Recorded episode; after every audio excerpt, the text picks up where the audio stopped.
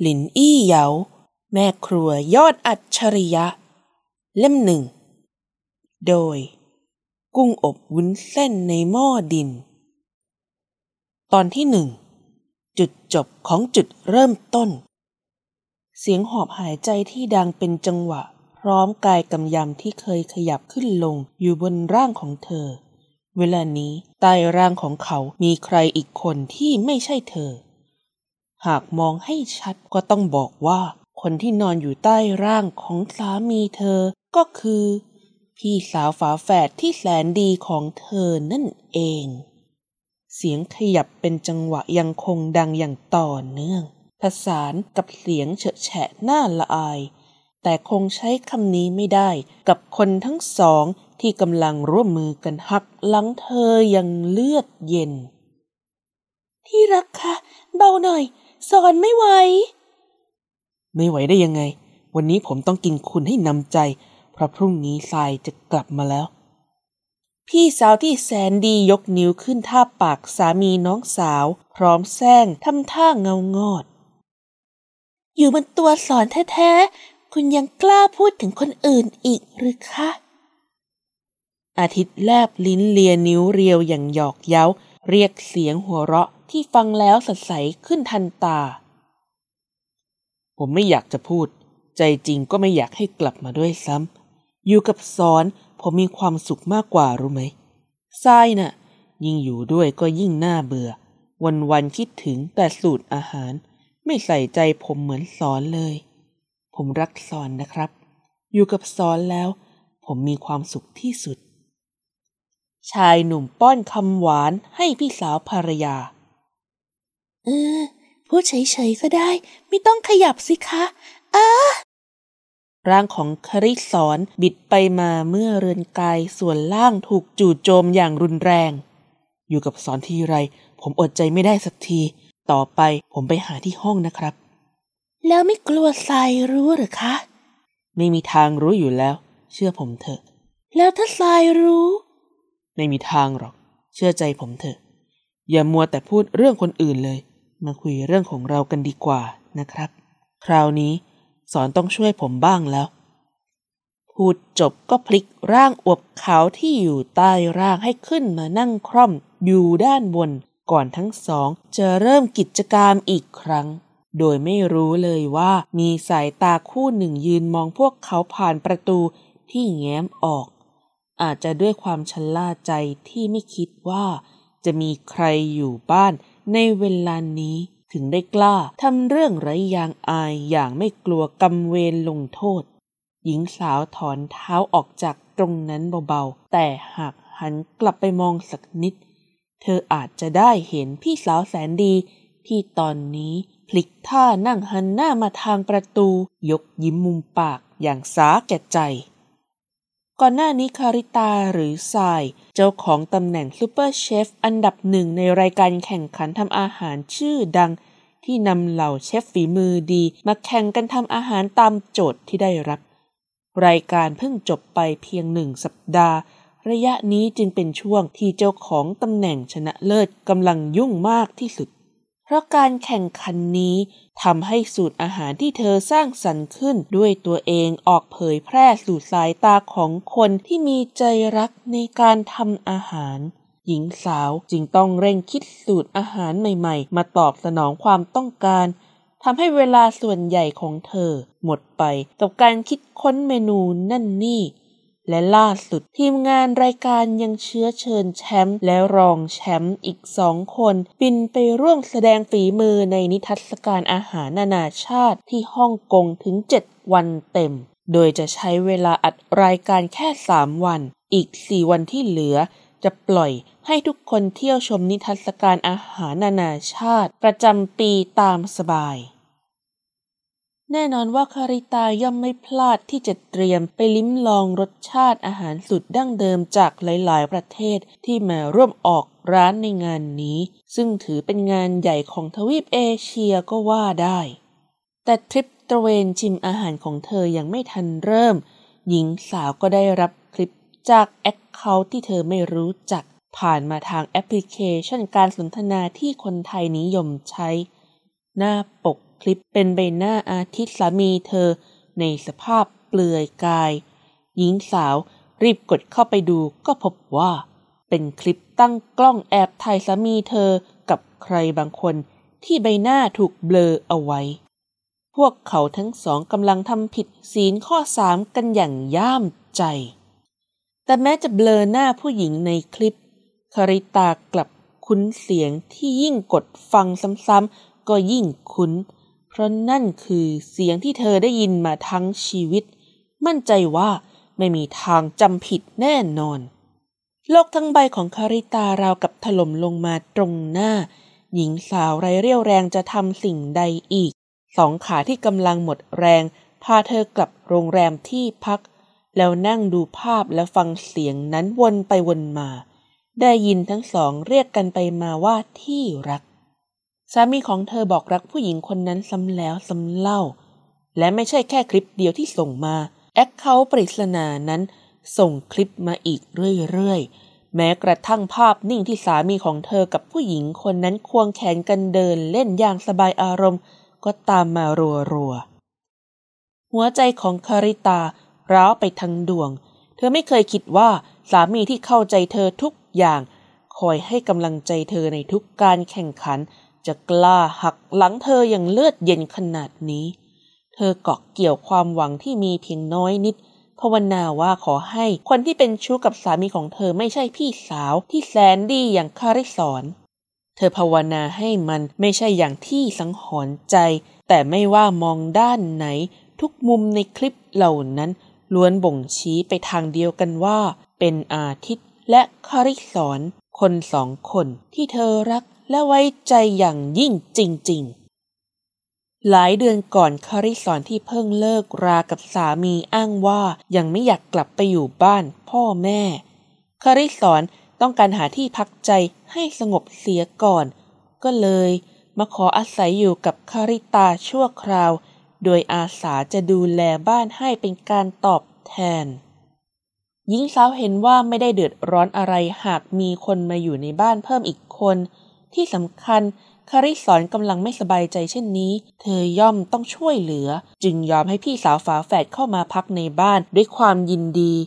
เพราะอย่างไรก็เป็นช่วงที่เธอต้องลงแข่งขันในรายการรอบที่สองด้วยทำให้ไม่ค่อยมีเวลาอยู่บ้าน การมีพี่สาวฝาแฝดมาช่วยดูแลบ้านบ้าง จึงถือเป็นตัวเลือกที่ดี หารู้ไม่ว่านั่นเป็นโอกาสให้หญิงร้ายชายเลวได้สารสัมพันธ์กันอย่างถึงใจ คลิปและรูปถ่ายจากบุคคลปริศนาที่ส่งมาอย่างต่อเนื่องทำให้หญิงสาวใช้เวลาถึงหนึ่งวันเต็มๆในการตั้งสติ แล้วจองตั๋วบินกลับเมืองไทยก่อนกำหนด วันที่ห้าของกำหนดการที่ควรจะอยู่ต่างประเทศคาริตากลับมาปรากฏตัวที่บ้านของพ่อแม่ เพื่อเล่าเรื่องที่เกิดขึ้นให้ทั้งสองฟังแล้ว ครั้งแรกทั้งคู่มีท่าทีไม่เชื่อ หญิงสาวจึงยื่นคลิปทั้งหมดให้ดูเอง ซึ่งหากมองเผินๆคนอื่นอาจจะคิดว่าในคลิปเป็นตัวคาริตาเอง แต่ไม่ใช่กับพ่อแม่ที่เลี้ยงดูพวกเธอฝาแฝดมาถึง 27 ปี แม้คาริตาจะไม่อยากนำเรื่องนี้มาทำให้ท่านทั้งสองไม่สบายใจ แต่พวกท่านก็ควรจะได้รู้ว่า ลูกสาวที่ท่านรักนักรักหนากำลังหักหลังลูกสาวอีกคนของท่าน คาริสอนเป็นเด็กช่างอ้อนมาแต่ไหนแต่ไร ขณะที่คาริตาเป็นคนนิ่งๆ พ่อแม่จึงเอ็นดูแฝดพี่มากกว่าเธออยู่เล็กน้อยทรายจะทำอะไรก็แล้วแต่ทรายพ่อแม่ไม่ห้าม แต่อย่าทำอะไรรุนแรงเกินไป เพราะยังไงสอนก็เป็นลูกของพ่อแม่และเป็นแฝดของทราย หญิงสาวรับคำด้วยความรู้สึกขมปราในใจ สุดท้ายคำว่า แล้วแต่ ก็ไม่มีอยู่จริง เพราะมันถูกกดทับด้วยคำว่า พี่น้องท้องเดียวกัน สายจะเลิกกับคุณทิศค่ะ ถ้าสอนอยากได้คุณทิศ สายก็ยกให้ สายไม่อยากเป็นควายให้ใครมาสนตะพายเล่น สายไปก่อนนะคะ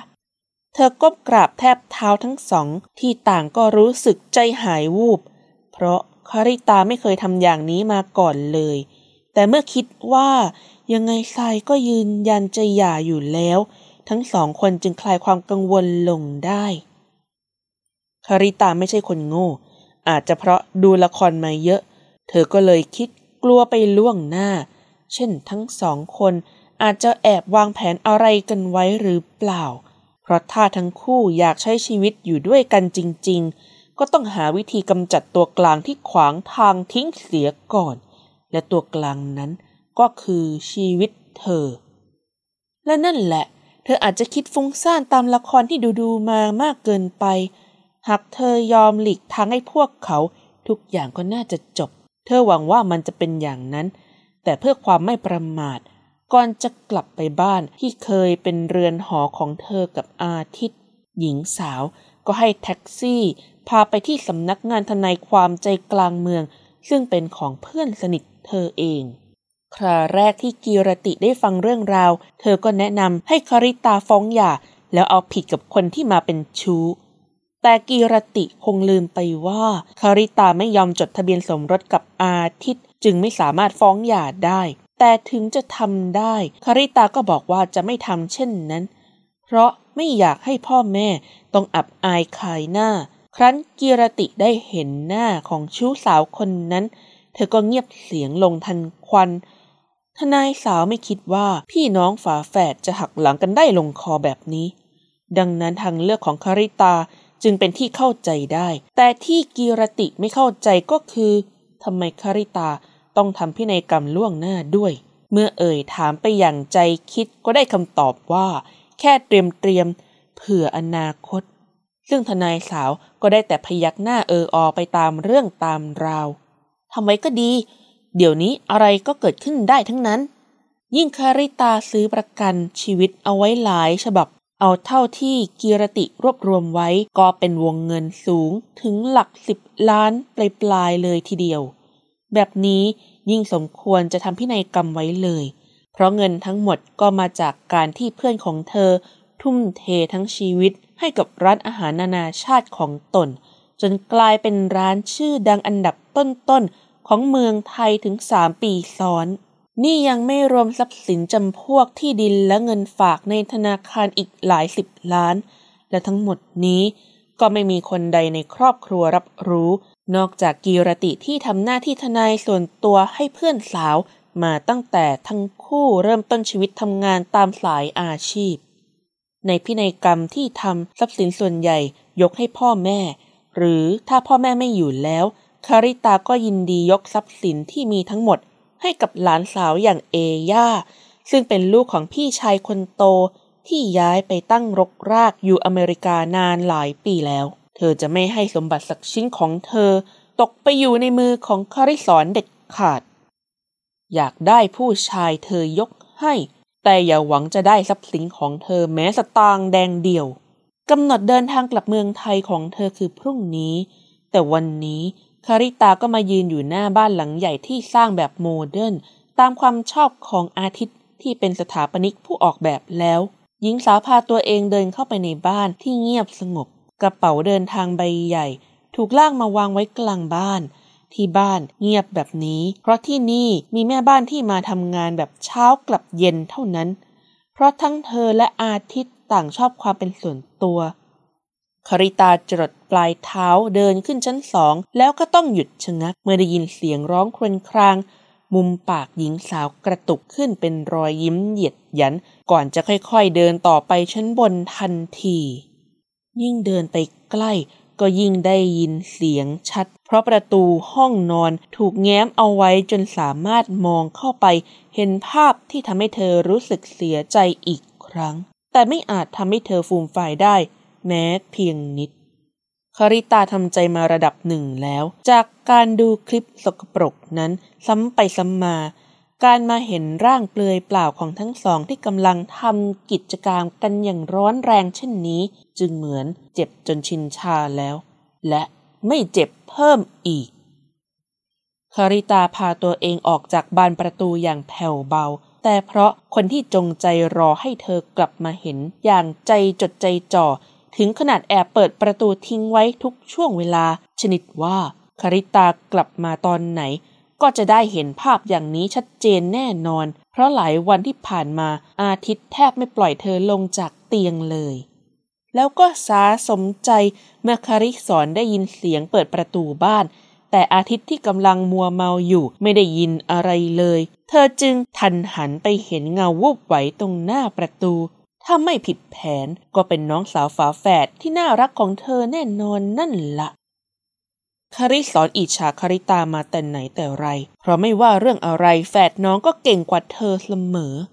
ไม่ว่าจะเรื่องเรียนหรือเรื่องหน้าที่การงานคาริตาทำได้ดีเป็นที่ภาคภูมิใจของพ่อแม่ ที่แม้จะดูรักเธอมากกว่า แต่ถ้ามองดีๆ จะรู้ว่าพวกท่านภูมิใจกับคาริตามากมายเพียงใด ที่เห็นว่าท่านรักเธอมาก ก็เพราะเธอขยันออดอ้อนเอาใจต่างหาก ไม่อย่างนั้น คงไม่มีทางดึงความสนใจของพ่อแม่มาอยู่ที่ตัวเองได้เช่นนี้ แม้แต่อาทิตย์ชายหนุ่มที่แสนสมบูรณ์แบบ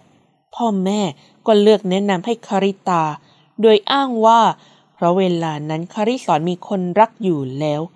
แล้วจะมาบอกว่าคาริสอนหลงรักอาทิตย์ได้อย่างไร ดังนั้นถึงเธอจะประกาศไปเช่นนั้น ผู้ใหญ่ทุกฝ่ายก็ยังมองเมิน หันไปเห็นดีเห็นงามสนับสนุนทั้งคู่จนออกนอกหน้า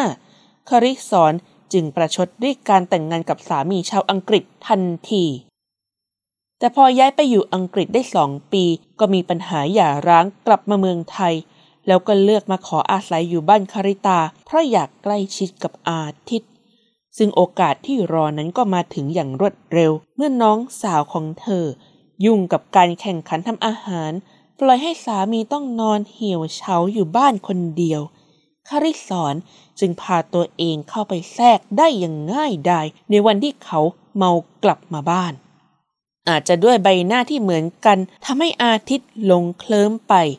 แต่เมื่อเหตุการณ์เลยเถิดแล้ว แทนที่อาทิตย์จะรีบกลับตัวกลับใจ กลับพากันถลำลึกลง จนกู่ไม่กลับ เสียงสตาร์ทรถที่ดังขึ้นในบริเวณบ้าน เรียกสติของอาทิตย์ที่กำลังโยกกายอย่างเมามันอยู่บนร่างของคาริสอนให้หยุดชะงักได้ทันที เขาจำได้ว่าเป็นเสียงรถคันรูของคาริตา เกิดอะไรขึ้นคะที่รัก คุณหยุดทำไม คาริสอนแซงถามอาทิตย์ที่สีหน้าเครียดขึ้นจนเห็นได้ชัด เขารีบถอนกันกายออกจากร่างหญิงสาว ผวาไปกระชากผ้าม่านให้เปิดออก จึงทันเห็นท้ายรถราคาหลักล้านแล่นออกจากรั้วบ้านไปอย่างรวดเร็วจิบหายทรายกลับมาตอนไหน ชายหนุ่มสะบดอย่างลืมตัว อะไรนะคะทรายกลับมาแล้ว หญิงสาวแกล้งร้องอย่างตกใจ ดึงผ้าห่มมากระโจมอก แล้วลุกมายืนข้างชายหนุ่มตรงหน้าต่างบานใหญ่ ใช่สายต้องเห็นผมกับคุณแน่ๆบ้าเอ้ย อาทิตย์ระบดอย่างหัวเสีย เขาไม่ต้องการให้มันเป็นแบบนี้ แล้วนี่จะทำยังไง ถ้าทรายเห็นจริง ๆ เขาจะแก้ตัวยังไงดี เขารักทรายและไม่เคยคิดจะเลิกร้าง ความสัมพันธ์กับคาริสอนเขาก็แค่เล่นสนุกคลายเหงาเท่านั้นชายหนุ่มหันไปคว้าเสื้อกางเกงมาสวมอย่างรวดเร็ว คาริสอนมองการกระทำของเขาอย่างไม่พอใจ คุณจะไปไหน ผมจะไปตามทราย อาทิตย์ตอบขณะกำลังเอื้อมหยิบเครื่องมือสื่อสาร ตามที่ไหน ยังไงทรายก็ต้องกลับบ้าน คุณรออยู่ที่นี่เถอะ ถ้ามันได้กลับมานั่นนะ คาริสอนคิดอย่างเหี้ยมโหด ไม่ ผมจะไปตามทราย เธอต้องเข้าใจผิดผมแน่ หัวคิ้วของหญิงสาวขมวดแน่นเข้าหากัน เข้าใจผิด เรื่องอะไรคะ ก็เรื่องผมกับคุณไงล่ะชายหนุ่มกระชากเสียงตอบขณะที่พยายามดึงแขนออกจากการเกาะกลุ่มของคู่ขา เข้าใจผิดยังไง ในเมื่อคุณบอกเองว่าคุณรักฉันคาริสอนกรีดร้องอย่างขัดใจ ผมไม่อยากพูดกับคุณ ผมจะไปตามทรายปล่อย เขาตวาดเสียงแข็ง พร้อมกระชากแขนออก แล้วพลุนพลันออกจากห้องทันที ไปเลย ถ้ามันรอดกลับมาฟังคุณอธิบายได้นั่นนะชายหนุ่มชะงักฝีเท้า เขาเดินย้อนกลับมายืนตรงหน้าหญิงสาวที่ใบหน้าเหมือนภรรยาของเขาทุกกระเบียดนิ้ว หมายความว่าอย่างไง ก็หมายความตามนั้นแหละ คุณเดาเองสิ ว่าแปลว่ายังไง ฮ่าฮ่าฮ่าคาริสานหัวเราะราวคนเสียสติ อาทิตย์ไม่มีเวลาคาดคันแล้วตอนนี้เขาเร่งพาตัวเองออกจากบ้านทันที เขาไม่รู้ว่าคาริตาจะไปที่ไหน แต่อย่างน้อยก็ต้องกลับไปบ้านพ่อแม่สักครั้ง ระหว่างนั้นชายหนุ่มพยายามกดโทรศัพท์ติดต่อภรรยา แต่ก็ไร้สัญญาณตอบรับ แม้จะโทรซ้ำอย่างนั้นหลายสิบครั้ง ก็ยังคงติดต่อไม่ได้คาริตาขับรถออกมาได้ไม่ไกล เมื่อความเร็วแตะระดับ 100 กิโลเมตรต่อชั่วโมง รถของเธอก็มีอาการแปลกๆ เธอไม่สามารถควบคุมพวงมาลัยรถได้อีก เมื่อเหยียบเบรกก็พบว่ามันใช้งานไม่ได้ หญิงสาวพยายามตั้งสติ แต่ไม่ใช่กับเวลานี้ เวลาที่รถบรรทุกขนาดใหญ่วิ่งมาในเลนตรงข้าม แล้วรถของเธอกำลังวิ่งกินเลนไปยังหยุดไม่ได้ เพียงอึดใจเดียว เสียงสนั่นจากการประสานงากัน อย่างแรงของรถบรรทุกและรถเก๋งคันหรูก็ดังขึ้นทั่วบริเวณนั้น และสติสุดท้ายของคาริตา เธอนึกออกได้เพียงสี่คำนั่นคือ อโหสิกรรม